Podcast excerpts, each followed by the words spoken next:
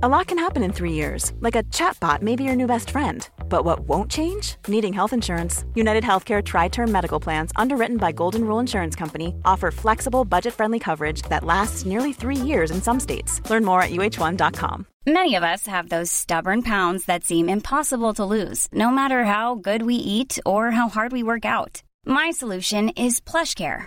PlushCare is a leading telehealth provider with doctors who are there for you day and night to partner with you in your weight loss journey. They can prescribe FDA-approved weight loss medications like Wegovy and Zepbound for those who qualify. Plus, they accept most insurance plans. To get started, visit plushcare.com slash weight loss. That's plushcare.com slash weight loss.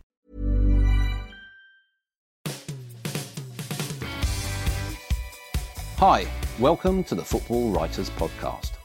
My name is Mike Calvin. I'm joined by John Cross of the Daily Mirror and making a welcome debut, David Preece, the former Sunderland and Aberdeen goalkeeper who's worryingly good at this writing lark. So, the title race is underway in Manchester. Two very different teams tied at the top.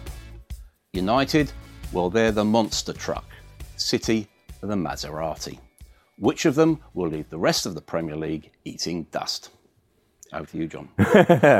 I've got to go City simply because they were my tip for the title at the start of the season, so I can't change now as quickly as this. And I just love them uh, in the way that they go forward.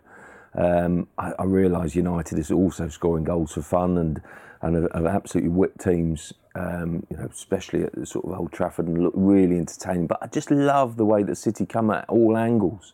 Aguero, who I have to say maybe he's, he's not quite what he was, but he still looks absolutely dynamite to me, and, and will will go down I think as one of the best strikers in the Premier League era when we when we look back upon his career. Uh, and I just think that that partnership that he's, he's forming up front with Gabriel Jesus and is, is, is great. The Silvas, you know, because they've got options there, and Raheem Sterling is, is, is obviously fighting for, for his place, and uh, he's putting in a fantastic show. He looked absolutely sensational at Watford, really. Um, and Kevin De Bruyne, who seems to be operating from a different midfield position, and they're just coming at you from all angles. Yes, we'll worry about the defence, and they will concede goals. But it seems to me that they'll be so entertaining throughout this season, almost in a if you score two, we'll score three sort of attitude, which I think actually we should celebrate rather than sort of detract from on some occasions. Yes, they need to tighten up, but it's a hell of a lot of fun watching them. So it's basically jumpers for goalposts then, David? yeah. I mean, we've been here before with City, though. Uh, they came out of traps flying last season. Um, but I think that both United and City last year, if you look at the stats, they, they were very wasteful. They created a lot of chances, but they didn't finish them off. And uh, and I think this season will be a lot different. It, it, it possibly could be a two-horse race, but I think both sides, the, the the adjustments they've made, especially with Mendy at left back, I really like him. I think he's going to be a big plus from this season. Um, that might just edge it over uh, over United this season. Mm. What about you know, the dynamic in the dressing room? A lot of new players come in. Um, how important is it to have good senior pros like Aguero? I thought it was really interesting that he's making a point of trying to mentor Phil Foden, mm. who might actually be one of the players to come from that 200 million pound academy. How important is it to have people like that and getting the human chemistry of a dressing room right? Yeah, I mean, if you bring a lot of players in, you're going to uh, you're going to need time for them to, to, gel, and it's important for those people who are already in the dressing room just to just to integrate them and help them get into the side uh, quick and help them to relax so they get into the natural game. I mean, Everton at the moment probably is a classic example of that, where they they've brought in a lot of players and they will have had a thought process where they think, well, this is why we bring these players in.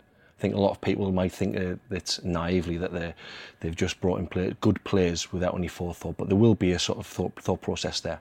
And I think that coming into a size like Manchester City, you know, Aguero, yesterday even with the, uh, on Saturday, sorry, with the, the penalty incident with Raheem Sterling, mm. it looked as if he sort of just quelled a situation that might sort of, that might arise there. But I wonder whether he'd done that if he hadn't already had his hat trick. yeah, and it didn't take long to Jose to, to wind people up, did he? You know, Everton spent under a million pounds, should be going for the top four didn't go down well, did it? It didn't, and Koeman's had his, had his bite back, hasn't he? It's almost along the lines of mind your own, Jose. Thanks very much. Because I tell you what, Koeman is under pressure, and I, I, yeah, that, that team. It was a very very lame performance. I felt.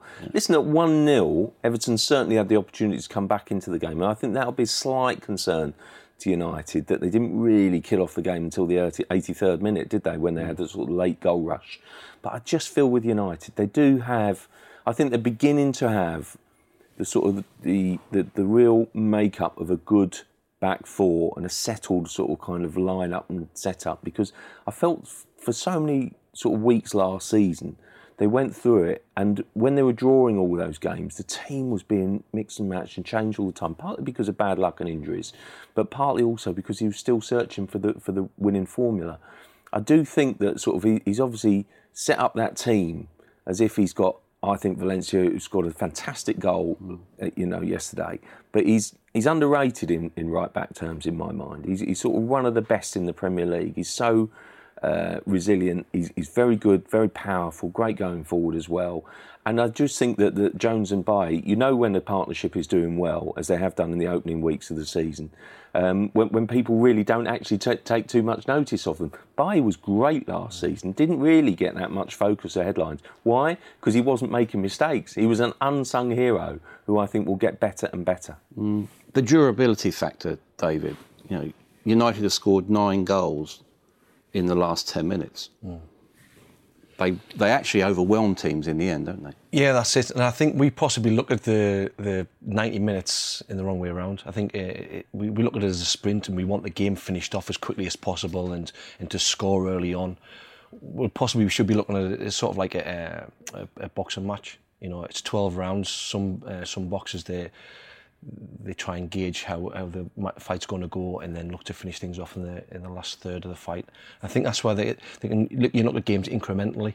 And I think they manage the games really well. And important to that, really important to that yesterday. I know they said that, that you know Everton, um, Everton once were in the game and maybe deserved a little bit more. Koeman said they deserved a little bit more, but I th- also think that uh, that that United deserved their, their, their four goals. And simply because the, the two in front as well, and we talked about Valencia's goal, the fact that they had Fellaini and Matic sitting in front, uh, it gives them uh, the both fullbacks more license to get forward. And perhaps if they didn't have those two in front, Valencia wouldn't have found himself in that position so far forward to finish off. Matic is the signing of the season, isn't he? I think he's the signing of the season on many levels because he's strengthened United. I think the fee is still, when we look back, it's, it's ridiculous. Thirty-five million. It's completely out of kilter. United did some brilliant early business. Lukaku, seventy-five million. And look, we shouldn't, I don't think, compare every deal to, to, to Neymar. But Neymar, because it was a freak deal, and it will still, I think, take some beating. But I still feel that that kind of the game changed a little bit in the market in terms of the market. And I just think that United, through getting that done early, also they just got Matic over the line just in time before the before the late rush, got him installed, and there, there was a player. And Chelsea have just been too loyal and too rewarding for a player. I like it as a nice touch, mm. but to give him away, to allow him to join one of your main rivals, has, has weakened Chelsea because he was a valuable squad member. People deride him at Chelsea. They soon forget that how many titles he won. Two titles in three years. Mm. You know, he's a very, very strong, solid player. He's Premier League ready. Look at his passing. His short passing. He, he protects the back four. And then his long range passing as well. He's, he's an excellent player. And he's exactly the man that whoever plays alongside him, I, I, guess United thought they'd start in the season it would be Pogba. You know, nine times out of ten, his his layoff is a worry but he can also kind of back up sort of Fellaini, and, and they, they, you've got Carrick on the bench as well. So United have got proper options, but Matic, absolutely. If United win this, the, the title this season, then logic tells us that he'll probably have been the signing of the summer. Mm. Most most talks about the, the, the strike forces that, that both sides have and the, the, the attacking potency they have. I mean, they've scored 25% of all Premier League goals between them already this season. But I think the fact that defensively, people like Matic and, uh, the, the fullbacks that have been brought in at, at Man City, they are better defensively. And that's and the, the, fact that they've both kept clean sheets this weekend, despite conceding good chances as well. Watford and Everton both had their chances in that game as well. Uh, they've kept clean sheets, so that's a huge plus for them. Mm, and what about that depth? You know, you look at Martial, mm. a goal every 31 minutes, I think it is. And is he almost too good at a role which will ultimately frustrate him, i.e., being the impact sub rather than the starter. I think once the season goes on and we, get further into it, I think there's going to be a, a, more reliance on the squad. I think if you look at someone like Kevin De Bruyne now, he, he's just tearing it up now. He's flying, Yeah, exactly. And you think that well, there's going to be some point in the season when he's uh, not going to be as, as influential. But they've also got Bernardo Silva. So I think that'll be a big factor later in the season for how well he comes into the side and how well influential he can be. But I think uh, even look at the bench yesterday. I didn't. I mean, I mean for attacking options, they probably, I think they had Lingard and uh, Martial, and all right, they, they did make a difference when they came on, and uh, they, they, it's great for them to bring them on in the in the last couple of uh, last 20 minutes or so when they they can break sides that are tiring down. But um, with Martial, I think he, he's he, like I said, he, he's doing really well at the, the job that he's doing, and and I think that's from his point of view, it's not great. From Manchester United's point of view, from Jose Mourinho's point of view, it's brilliant because that's exactly what he wants. Mm. Koeman made the point, you know, selfishly, obviously, it takes time to bear a mm. team down. Let's take as a case in point uh, Henrik Mkhitaryan. Mm. He's had a year. He's now already been involved in more goals, six I think it is, than in the entire season last season, and he's becoming a pivotal player very, very quietly.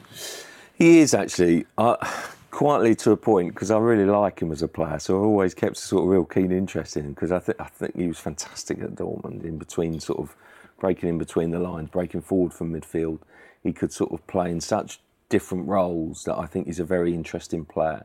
And statistically, I think he's always going to be very, very good. But I really like him technically when he's on the ball. He just very rarely wastes the ball um, very rarely gives it away and makes a difference. You know, can spot a pass, and I, th- I think he's lovely to watch. He will score goals, I think, as well. Um, again, I think it, it does tend to take time with those with those sort of players sometimes. I think to to adapt to the sort of the different style. I think of the of the Premier League, but I think Jose last season we thought he, he bombed him basically, and people were beginning to suspect actually. It, was it Jose's signing? Did he fancy him? He'll be out the door, kind of, you know, sort of the next available opportunity. Actually, I think he probably took him out. I think it was after the Manchester derby, wasn't it? And kind of, you know, taught him a, a pretty brutal lesson. But by the same token, actually, probably took him out and said, look, come and watch and see how and bed in and, and develop. And Jose, sometimes I think he can be brutal with his man management. He's clearly annoyed with Pogba, for example, at the moment, isn't he? You can tell. But, um, but And actually- Herrera, why isn't Herrera playing? I know that is a strange one because Herrera is is is fantastic at what he does. He kind of tears around the pitch, but I do wonder whether in that balance of the team, can you can you get them all in? And that that would be my sort of issue. I don't know whether you know the structure of that team, particularly I think much more with with with Pogba when Pogba's fit, but I don't know whether you can get them all in really. And that, that would be a worry for Herrera because he's such a good player. Yeah, and I think with Mkhitaryan, the fact that he sometimes he, he was he started out wide and he felt he found himself in wide positions. Now he's he finds himself more centrally, and not only that, he's got somebody in front of him who I think uh, if you look at last season when he was sliding Ibrahimovic in, he either wasn't getting there or he was offside because he thought he had to get that extra yard ahead of the defender. Where now they've got somebody uh, in Lukaku who can give defenders a, a yard or two and just slide the ball down the side of him, and you can see all the one v one chances he's, he's creating for him at the minute. Just while we're on Lukaku and the broader point about transfer dealing, transfer business. Liverpool kept Coutinho. Everton have patently not replaced Lukaku. Should it have been no more Mr. Nice Guy? Should they have left things as they were and looked after themselves? Possibly, I think the you would have thought that they'd have had a, a plan B, a plan B in uh, in line for him uh, for for a striker. Like I said, they haven't replaced him, and, and they're probably going to it's going to cost them this season. Certainly at the moment, I think they've probably got more uh, more defensive worries really than than up front. But um, yeah, with I think you've got to, you've got to weigh up the the individual's personality. I think you can see with Coutinho the way he's reacted to, to not going to Barcelona. He's kind of just took it on the chin. You know that you put him in the side, he's still going to uh, be at a, a great level. He's not going to sulk. Maybe he's Everton thought that Lukaku wasn't worth the risk of that happening to him. you know, we're in a season which will be defined by the managers, head coaches. Klopp is talking about my role is to improve players on the training ground. You've got Mourinho, who has this culture almost of incessant demand. I was speaking to Paul Clement recently, where what struck him very much about him was Mourinho consciously put pressure on everyone around him, you know, everywhere within the club. Mm. Is that type of thing decisive?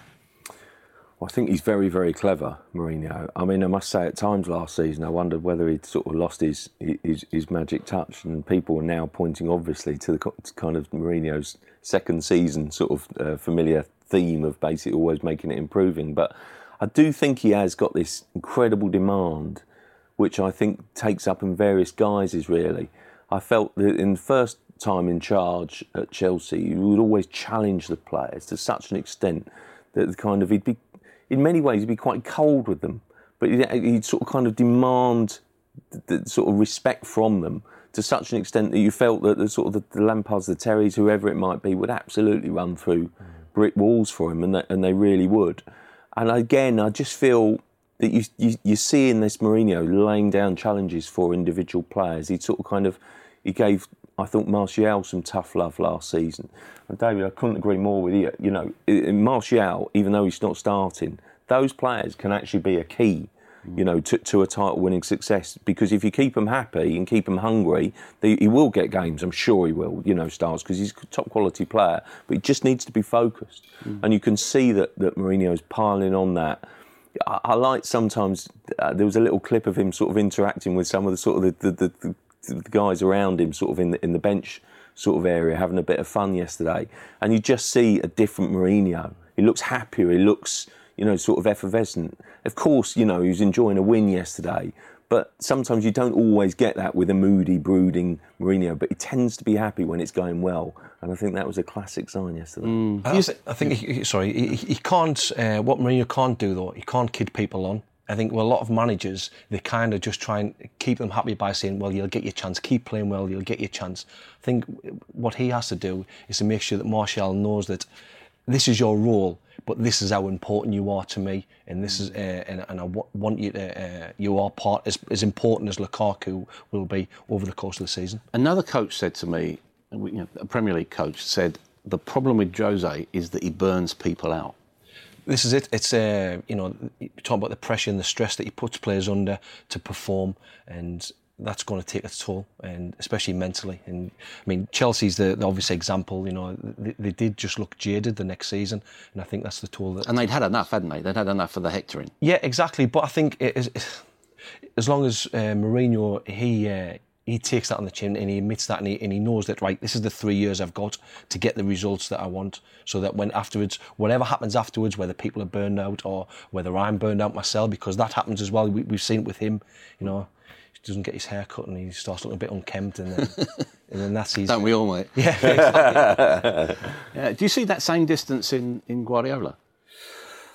I think he looks happier because at, ti- at times last season I thought he looked so stressed and so. And listen, you'd expect that, but sometimes I think if a manager can't separate that and keep that stress from the dressing room, then it impacts upon the players. And I think that you know you, you raised the point about the sort of the penalty on you know, and that that was kind of good management, sort of because it could have been an issue, mm. but he quickly diffused that. And I think Guardiola, when he's not when he's under pressure and it's not going well for him, I don't think he handles that pressure at all well, and that's a real negative for him. But when it is going well, I, I just think that he, you know, exudes that kind of. You, you see him smiling. You're talking about sort of him sounding actually genuine when he's talking about so so happy, you mm. know, in his in his kind of sound bites and his post match interviews, and it actually genuine for a change. Do you actually believe what you hear in post match interviews? Because frankly, I don't. No, I don't really. Uh, gen- generally, I, it does annoy me sometimes when I think managers haven't seen particular incidents and still come in, even where they have, they sort of dress it up. And, and we had a classic example recently, didn't we, with Dele Alli and that gesture? You know, why on earth is Gareth Southgate coming in if he's not seen it?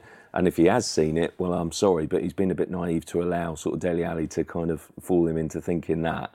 And I think sometimes, I, I think managers can really bring themselves down a little bit because I think Martinez used to do this at when he was in charge at Everton by talking up a performance which everyone else in the ground can see wasn't good enough, leaves the fans wondering.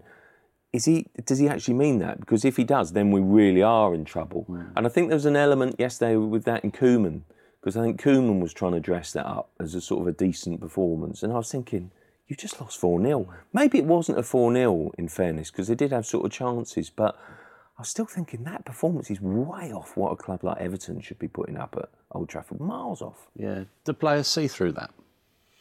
Yeah, but I also think that's uh, what you see in front of a camera and what you see in the dressing room is totally different. And, and all the in, Newcastle is a case in point where Rafa Benitez uh, continually over the summer, whether it was on TV and or in, in print, uh, he he was expressing his his displeasure at what was happening behind the scenes. But I think over the last three or four games, you can see that that's he's, he's not taking that into the dressing room. He's not using it as an excuse. Those players are still buying into what he's doing on the training pitch. And I think that's that, that's the, the, the greatness of, of someone like uh, Rafa Benitez who can distinguish between the both and, and sort of keep them separate. Mm.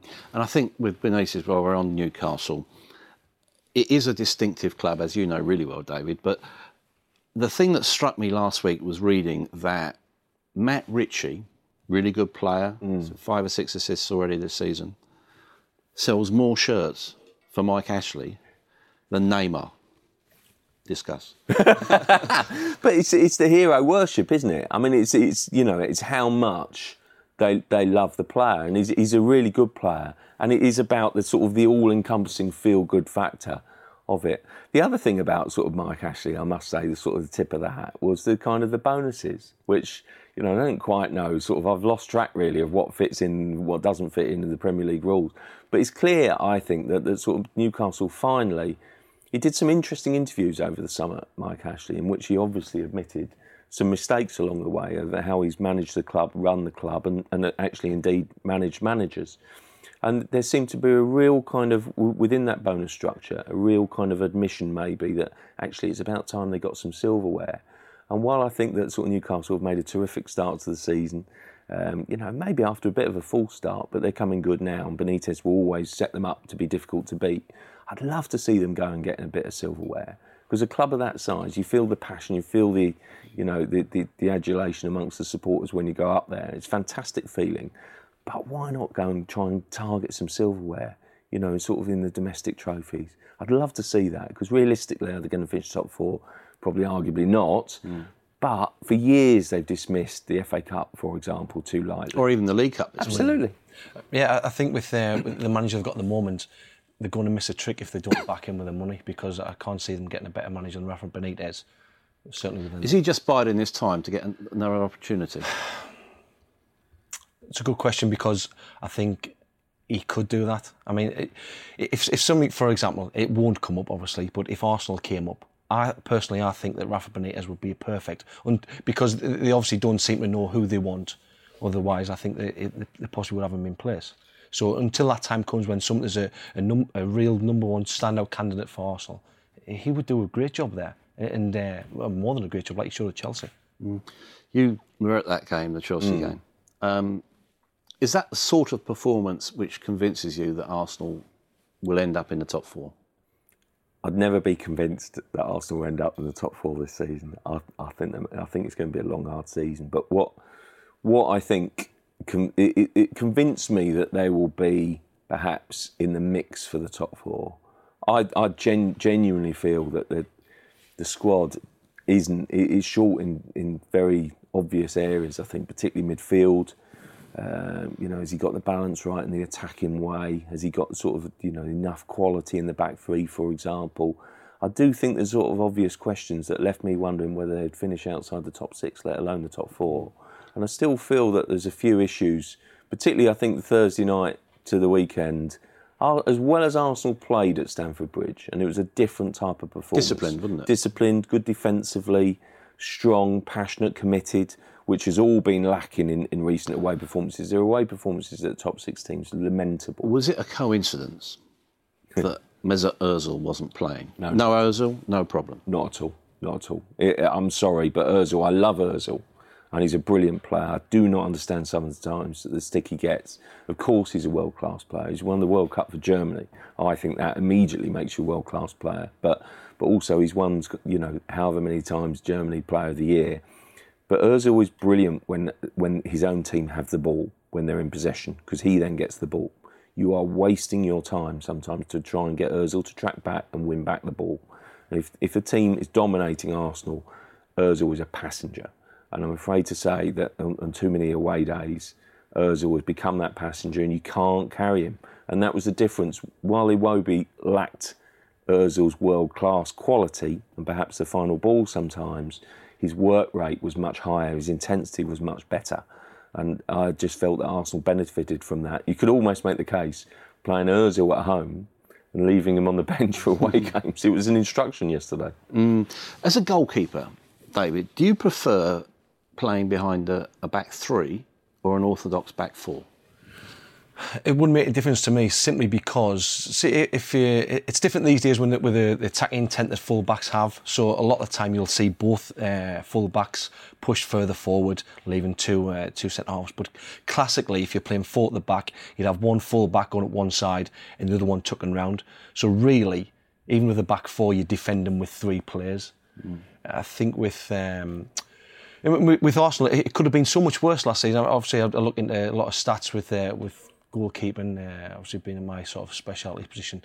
And even last year, they, was, they massively overperformed when it came to chances, the quality of chances they gave away to Petr Cech saving them. Uh, I know there's a lot of criticism, some question marks about him, but it could have been even worse than last season. But that back three, I think they, they teams are better off sticking with the back three, even with uh, you know Liverpool and uh, and obviously Chelsea as well, and sometimes Man City.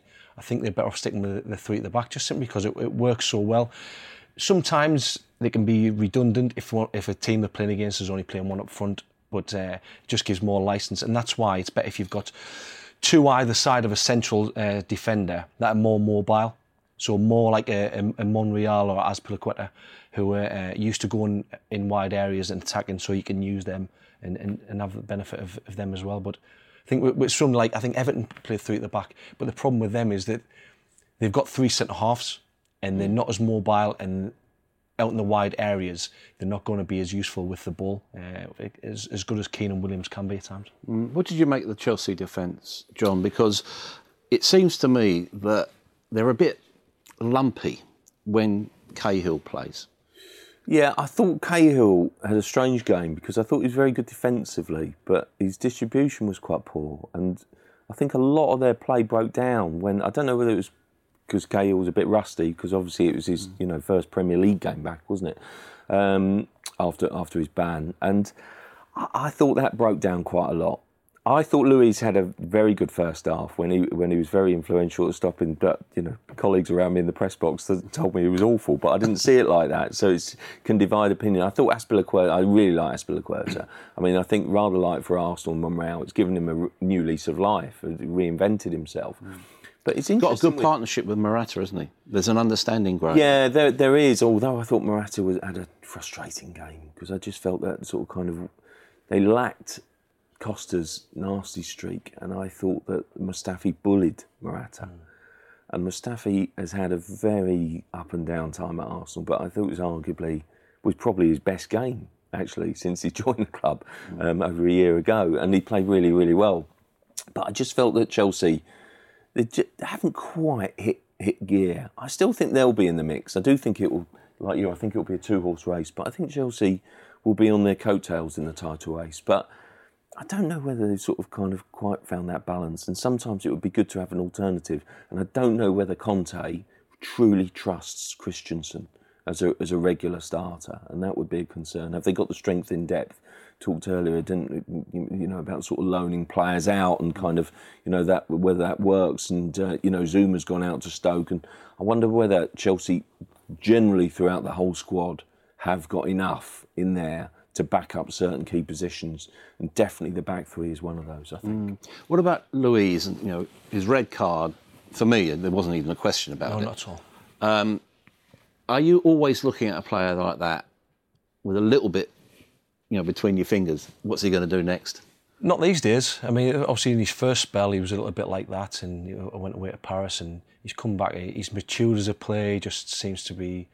He's taken on the role of a defender a lot more. I think it's a lot easier for him if he's in that central role and he's got people either side of him.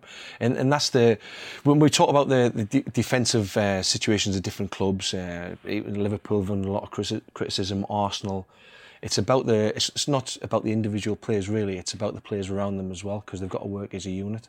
So if you if you have someone like uh, like you said with uh, with Luiz, he has mobile players either side of him most of the time who can uh, who can cover and uh, and can not just sense the danger, but when he goes forward with the ball, they adjust their position accordingly. And I think with if you go to somebody like Liverpool, and they've had a lot of uh, criticism of their central defenders and and the goalkeeping situation as well, but it's they're all related. So if uh, if Mignolet or Karius have two centre halves in front of them who are who, who are better protected in the wide areas and in front of them in midfield, then the, the, you know it all go, it, it goes from one department to the other, where they, they, they will pass on and be better and uh, have a more positive effect on each other. So it's it's not about individuals or um, say like you know for somebody coming in, um, Van Dijk coming in, yeah he, he he's a he's a better centre half, but the fact that you know will he be any better if he's left uh, with a uh, unprotected by Moreno out left and he's left one on one with a lot of space to cover as well? Will he still have the same effect then? So it's all about the players around them. And with Luiz, he's, he's got those players around him as well. Mm. Dave mentioned Van Dijk. Mm. Liverpool really needed him, didn't they? yeah, they did. Yeah, I, I, I, do think it's partly though to do with with the structure, but of, of the team, and I do think that exposes the back four. But I think the other issue is, are they have they got enough quality in the two centre halves? And I don't think they have. I think Lovren on his day can be good, but you just don't know what you're going to get from him, and he can be unreliable. They do give you chances, but I thought it was really interesting that I, I think he did it when he was talking about how Oxlade Chamberlain might fit into his team structure and, and, the way that Liverpool play and how he saw Oxlade Chamberlain. But it's quite revealing, really, in the way that he was sort of assessing how Liverpool play with two number eights in, in the midfield. And doesn't that say it all, really?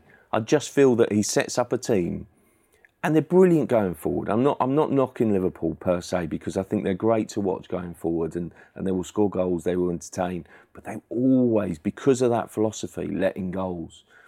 And because it, they just don't have that natural, maybe Keita might change that, but he's more box to box, isn't he, again? Mm. And they don't have that natural holding anchor man that will sit while the other one bombs on. They both bomb on. Mm. And while it's brilliant to watch going forward, I still think that even if they'd signed Van Dijk and got him in, I still think that Van Dijk, as good a player as he is, and I think he's absolutely amazing, it, it, you know, would have had his work cut out, even him, to kind of shut out that danger because it's more of a philosophy issue and the way that the team is structured as much as the weaknesses and deficiencies within the individuals in the back four. Mm. You know, we're, we're used to overreaction in football. But I thought this one was a doozy. Klopp out after, was it two defeats since March? Yeah, exactly. What's all that about? Yeah, well, well it is an overreaction, obviously. I mean, people going about the the volume of shots that they had on uh, on Burnley's goal, and yeah, that's okay if the the good quality chances created, but I don't think I think sort of the expected goals, which is a little over two goals. So that ends so that, yes, they should have won the game, but not, certainly not by the amounts that people are suggesting. I think yeah, they'll be frustrated by the amount of ball they had, be frustrated that they they're not creating better chances. But the, to, to ask for him to be sacked, it's just uh, it's a nonsense. yeah, yeah. You, I know, we were at uh, Wembley last week for mm. Spurs Dortmund, and hugely impressed. What then do we make of the nil-nil draw with Swansea? I tell you what struck me in watching that on, on at the weekend was for years, a lot of clubs, I think, it's almost gone underappreciated, really, have managed to balance the Premier League demands with, with also the Champions League demands. And I don't think that, that Saturday's result was m- as much about the kind of the Wembley hoodoo, which you know every newspaper sort of talks. It's an easy line, isn't it? It is an easy line, but I think it was much more to do with if you play incredibly intense game as it was on Wednesday night, one of the best games I've seen in a long time. I thought the quality was outstanding. It was brilliant. Dortmund were great to watch. They'll be wondering how they lost that game, but they did because Spurs were ruthless and they were focused and they were very, very good at what they did. But that takes, I think, so much out of players, physically and mentally. And for years, I think that kind of Man United have done it brilliantly. They've sort of made, been able to juggle that and so play Wednesday night, Saturday, still go out on Saturday, be refreshed and do it. And the, the staple diet of, of English teams in the Champions League have done it. And look, Spurs have had very kind of in and out periods in the Champions League. They sort of surprised us under sort of Harry Redknapp failed miserably last season, you know, out in the group stage and then quickly followed out of the Europa League because they struggled to balance that. And I think that, you know, one of Pochettino's biggest tasks this season will be to get them back and believing that they can actually get a result on the weekend after a hugely demanding physical game. I think on, on, on you know on the Wednesday night, for example, that to me was much more about Tottenham's weaknesses on Saturday rather than sort of any talk of a Wembley hoodoo. Because also they had some bad luck, didn't they? Should maybe had a penalty. You know, I'm sure that one or one of the two claims w- w- was genuine. Perhaps they had decent sort of chances, but massive credit to Swansea the way they set up and blocked them. I thought. Mm. I think with Tottenham, I think they, they won't get many people coming at them uh, in the Premier League the way that uh, Dortmund did. There's not going to be many uh, Premier League sides that are going to leave so much space in behind like Dortmund did. That's a huge factor.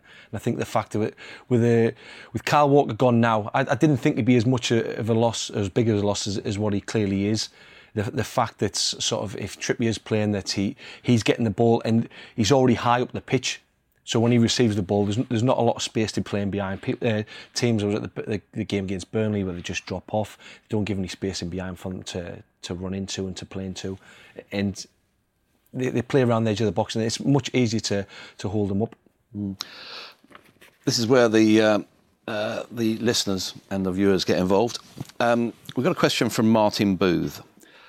Does the fact that last season the pinnacle for Chelsea was the Premier League and now it's the Champions League, explain their lack of intensity against Arsenal? Possibly. I better know that Martin Booth's a Chelsea supporter. I better know who he, he is. is. he's, a, he's a really, really fantastic Chelsea fan. Um, but uh, yeah, possibly. I do feel that, that Chelsea, with Conte, have got th- this great opportunity, I think, perhaps, to uh, do something in the Champions League this season. Um, I mean, it's going to be a difficult group, no, make no mistake about it. But I do think that some of those players will go from winning the Premier League and say, what's the next challenge?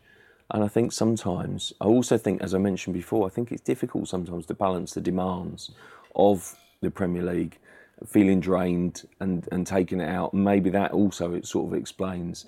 But I, I, I feel that, that Chelsea, have they got the, the strength in depth again to kind of really challenge it on both fronts um, in the in the Premier League and in the Champions League. And I think that a lot of those players, I think, will be excited by the new challenge of the Champions League, and maybe just maybe that will take out a little bit from their Premier League performances. Not having European football last season was such a boost, whether we like it or not. Mm. Chelsea were the best team by a mile, and I'm not taking away from that.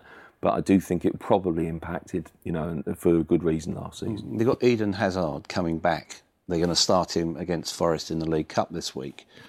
How important is he going to be? Hugely, but also I think that the fact that uh, Fabregas has played three games in a row now for the first time under Conte. I don't think he would have done that if Costa had been playing. I think the fact that he complements um, Morata um, much better than he does, does, with Costa. That's why he's in the in the side. But you're right about Eden Hazard. That that's going to be uh, it's going to be crucial to what they're going to be doing, uh, especially in the Champions League, because uh, obviously they come against better sides. They're going to be uh, teams going to be a little bit more defence against them, and they're going to need him to, to unlock the key. Mm. Uh, Ian Hamilton asked John, with a better team around him, will Lukaku finally beat Harry Kane to the Golden Boot? Oh, I don't know. That's a good question. That. I, think Lukaku could be could be so wasteful. I think last season and sort of you know despite you know scoring an awful lot of goals, he missed probably more chances than Harry Kane actually, uh, in, in a perverse sort of way. But I do think he's got this opportunity to, to do it simply because I think United will create more, you know, chances for him having those better players around him. But just Kane's so deadly. As soon as as soon as the calendar flips and, he, and you're into September, he's just fantastic, isn't he? But at the moment, I just think again you saw a slight hint of that on on, on Saturday that uh, the, he just sort of kind of I don't think he's kind of got into his groove yet. Mm. Having said that, Lukaku, you know, that, that one-on-one yesterday where he goes to, you back him absolutely all day long. I do think they are the most exciting and two prolific goal scorers out and out, and I think it will be a sort of a, a real duel between those two again. Yeah, they're, they're different characters. I, you, know, you look at it, for Lukaku, it's all about him, mm. whereas Kane is a much more collegiate figure. You know, bit, you know, maybe doesn't take the adulation that seriously. But Lukaku is selfish. Does the striker need to be selfish? Yeah, I, I think so, and especially when you've got a team like Manchester United creating that many chances, uh, he, he's always going to be up there in the, season. With Harry Kane, I think the fact that obviously his finishing is exceptional, but around that, his gameplay around that, it, when I watch him play, it's just so simple. And, and when he come, when it comes to finishing chances, you very rarely see him snatch at chances. Everything is sort of measured. He slows himself down, uh, and, and, and he makes it look simple. And I think that's sometimes can be that's obviously his biggest strength, but also it can be a bit of a weakness as well. Where, like I said, there's no sort of one exceptional uh, department apart from his finishing. So if he doesn't get in those chances and he's not creating them, uh, he's not getting created for him. Can he create them for himself? Uh, I don't. I'm not sure whether Tottenham can do that or create the volume of chances that Manchester United will for Lukaku. Mm. Uh, a Spurs question, John, from Johnny Reed. Now he's like you, not not blaming Wembley mm. per se, but is squad depth going to hurt Spurs? Yeah, possibly. I do think I do think that would be the, the, the issue. I, I, they've signed sort of certain players uh, to sort of cut, so they've well covered in certain departments.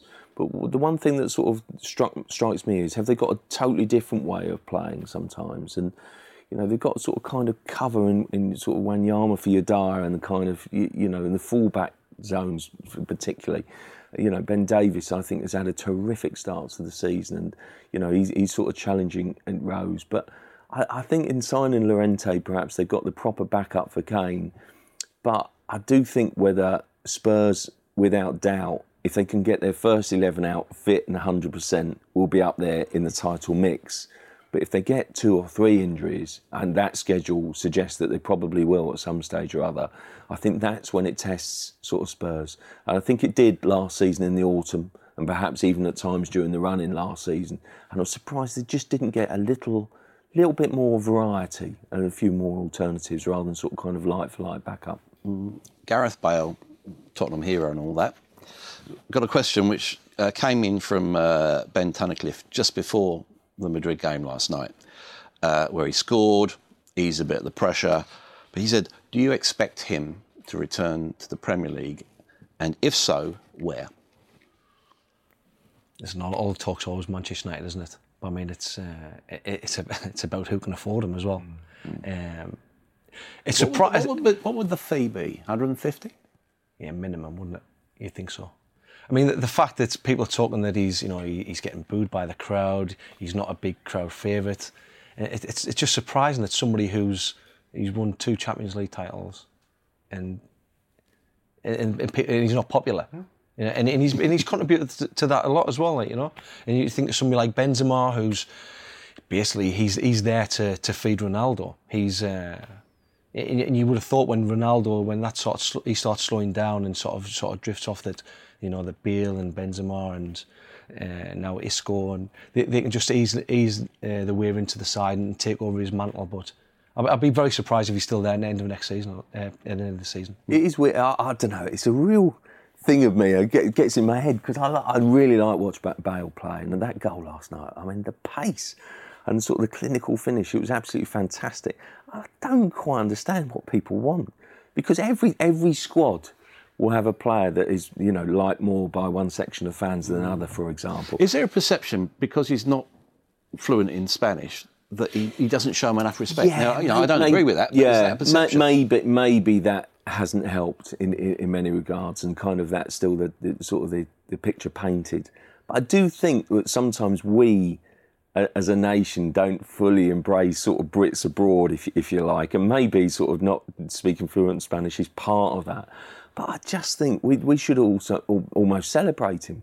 I think he's been a fantastic export. So he's won Champions League after Champions League. He's contributed to, to you know title victories. He plays in the best team, bar none, in Europe because they are. Um, and I just don't understand why so much of a volume of criticism. I don't quite get it. I, I wonder whether it's just a, it's just to do with his personality because he's sort of he, he's not one who sort of like uh, looks for the limelight. He's just he, just very grounded, re- isn't he? Yeah, really nice guy. But also, I mean, looking back, then you think, well, something like Raul, he, he was exactly the same, just very quiet. Mm. He's very humble. And uh, it, but I think when we look at we think of Real Madrid, we think of somebody like Ronaldo, and, and that's sort of like the, the, the brash sort of exterior mm. that, that goes with being, being a player there. Let's look at the other end of the scale. Uh, you've worked in and coached in academies, David. Uh, Max Durkin said he talks about Huddersfield closing their academy, or certainly going it so they only play at 18s and 23 level. What is the future for academy football? we, we spoke about this before, and I, I think personally it's going to get to a stage where you've got the, all the elite clubs will have a lot of players, and then below that you're going to have uh, the majority of the clubs um, aren't going to have uh, youth systems simply because they can just do what's been done at Brentford and what they're looking to do at Huddersfield, where they just pick up players who were released at 16, 18, 21, 23, and they, they will just uh, save uh, save money from having anything below that. And, and I can see from a business point of view, okay, if you're just looking straight at figures, they are going to save money. But on the other side of that, you haven't got that connection now from the, the, the kids who are sitting in the stands thinking, well, I can be out on that pitch. I can play for Huddersfield. That's my dream. That link has been taken out, and the, and the dream's been taken away from them because they won't be able to go to that, uh, go straight into that system at nine, ten years old, and, and, and progress all the way. Mm. So they're killing the dream. Absolutely. I just feel that part of being Premier League club, part of being a football club, I think, is the community aspect to it and allowing those kids to, to dream, allowing those kids to be part of your football club. Look, we can all see that basically not every club is producing players, and you can immediately talk, kind of talk about figures and kind of money spent and the, and the return. I'm sorry, that misses the point. I think if you want to kind of join football's elite, you've got to give something back. You've got to serve that. You've got to be respectful to the you know people that are on you know the terraces and sort of stands and support you. I just think that was so disappointing. And I look, youth team football, academy football, the under 23s, we talk about it so much. There's clear deficiencies, there's clear issues there. Are we getting the pathway right? Of course not. And it needs an awful lot of work on. But to abandon it completely, I'm sorry, but I, that was so disappointing. It slightly tarnishes the whole. Well, more than slightly tarnishes the whole Huddersfield good good news story for me. It's so disappointing. I think it's very short-sighted in, in a sense that you know you got clubs like Manchester United who are a global entity, so they can survive without sort of the the, the local fan, the community around them. Clubs like um, my own Sunderland or uh, uh, Huddersfield, they need their football clubs. The community need that connection with the football club. Mm. Look at some, somewhere like Sunderland, you know, you take somewhere like Nissan out of the, the town, you take the football out of the town, or the city, sorry you don't have anything else. Mm. And, and, and it, it, it's, it's a huge part of the community, and then it's it's kind of like a, a, duty to the community, to the cities and the towns, to have that still have that connection with the clubs. Someone someone put forward your stat yesterday, didn't they? I think Everton did they go past a thousand consecutive games yes, with yeah. with with a you know. I think Manchester United something like three thousand two hundred of. Man United three times as you know more than three times as many mm. games as that. They're two of the biggest clubs, two of the most famous clubs you know in, in, in the country in the world and and they understand. I'm sorry, but you know that, uh, that they get it, and that's what is, makes them so successful and so great. Yeah, thanks to Max for pointing this out because I think it's a fundamental issue because it's about belief mm. and that dream. Let's finish with the reality. Crystal Palace. no goals, no points, no hope. I think Roy Hodgson gives them hope simply because of what he's done before. I do like Roy, and you know, this is someone who gave absolute pelters when he was England manager, and he was always kind of respectful and kind of saw him in the summer, and he was, you know, in July, and he was refreshed and energised. I promise you, he really was. And what he did at West Brom, I thought was is reason enough to give Crystal Palace sort of some optimism I mean, they're, they're, they're, you know, I know they're breaking records for the, for the winless run for not scoring goals, and, and the next three games is an absolute disaster for them. Um, can you really survive if you lose all eight, you know, to start with? I don't know that you can really. But I think that he will set up that team to be harder to beat. They'll nick a point from somewhere. And he did pull off a miracle at Fulham a few years ago. I'd just like to see Roy, because he's a nice guy, do it. But there's a lot of reasons why I'm afraid you can't put up an argument. Well, dear old Roy has such a sad face. With good reason, I'm afraid. Thanks for joining us here on the Football Writers Podcast.